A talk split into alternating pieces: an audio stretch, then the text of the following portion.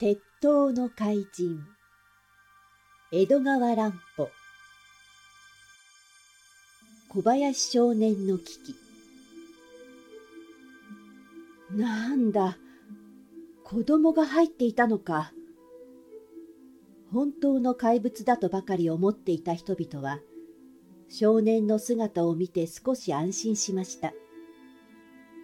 少年はカブトムシの腹から外に出るとぐったりとその場に倒れてしまったので人々は駆け寄って助け起こし今まで少年が入っていた巨大なカブトムシの体を調べました。それは本当の虫ではなくて薄い金属を皮でつなぎ合わせて作ったもので中は空っぽでそこへ少年が入って動いていたのです。なんだ、びっくりさせるじゃないか。君はどうしてこんないたずらをしたんだ？このお化けカブトムシの衣装を一体どこから手に入れたんだ？一人の会社員が少年を抱き起こしながら叱るように言うのでした。少年はさっき階段を落ちた時どこかを打ったらしく痛そうに顔をしかめながら答えました。いたずらじゃありませんよ。僕は悪者のためにカブトムシの中へ閉じ込められたのです。悪者だって？ええ、鉄塔王国の怪人です。それを聞くと、人々は思わず顔を見合わせました。鉄塔王国という不思議な怪物団のことは、新聞に書き立てられていたので、誰でも知っていたからです。それじゃあ、夜中に銀座通りを歩いていたオオカブトムシは、こんなこしらえ者だったのか、中に人間が入って動いていたのか？そうかもしれません。そうでないかもしれません。あいつらは魔法使いですから、何をやるかわかりません。僕をこんなものに入れて、ビルの中へ転がしておいたのも、何か訳があるのです。カブトムシなんてこしらえ者だと思わせて、油断させるためかもしれません。それにしても、君はどうしてこんな目にあったんだ？仕返しですよ。新聞に出ていたでしょ？カブトムシの怪物団は、高橋健二という少年をどこかの山の中の鉄塔の国へさらっていこうとしたのです。それを僕が邪魔をして取り戻したものですから、僕に仕返ししたんです。夕べ街を歩いていると、誰かが後ろから組みついてきて、僕の口と鼻に麻酔薬を押し付けたのです。そして僕が気を失っている間に、このカブトムシの衣装を着せて、丸ビルへ担ぎ込んでおいたのです。今朝気がついてみると、僕はカブトムシの鎧の中に閉じ込められて、2階の廊下に転がっていました。カブトムシの目のところにガラスがはめてあるので、外は見えました。ビルの中だということもすぐわかりました。僕は叫び声を立てましたが、誰も来てくれません。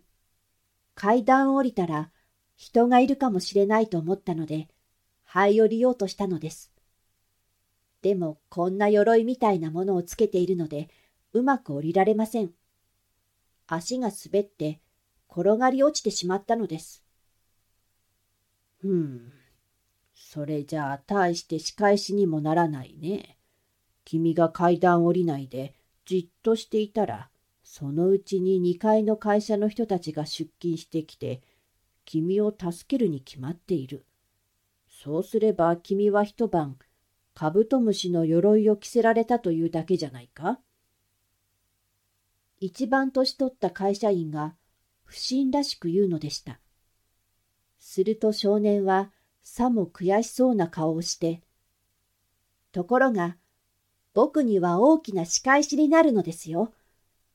僕の名誉がめちゃめちゃになってしまうのですよ。君の名誉だって？そんなに君は名誉の高い子供なのかい？そうです。僕は少年名探偵として悪者どもに恐れられているんです。それがこんな恥ずかしい目にあっちゃ、僕は先生にだって合わせる顔がありません。少年は涙ぐんで悔しがっています。先生だって？君の先生というのは、もしや？そうですよ。明智小五郎先生です。ちょうど先生は旅行中なのです。その留守の間に、こんな恥ずかしめを受けたのです。すると君は、あの名高い少年助手の、小林です。皆さん、僕はきっとあいつらを捕まえてみせます。明智先生と一緒に、この怪物団を滅ぼします。見ててください。きっとです。僕をこんな目に合わせた奴を、やっつけないでおくものですか。小林少年と聞くと、人々はびっくりしたように、この可愛らしい子供の顔を眺めました。ああ、これが明智探偵の片腕と言われる少年名探偵だったのかと、にわかに人々の扱いが違ってきました。そうか。君があの有名な小林くんだったのか。まあ、部屋に入って休みなさい。そして電話で警察に連絡するがいい。年取った会社員はそう言って小林くんの手を取ると自分の会社の応接室へ案内するのでした。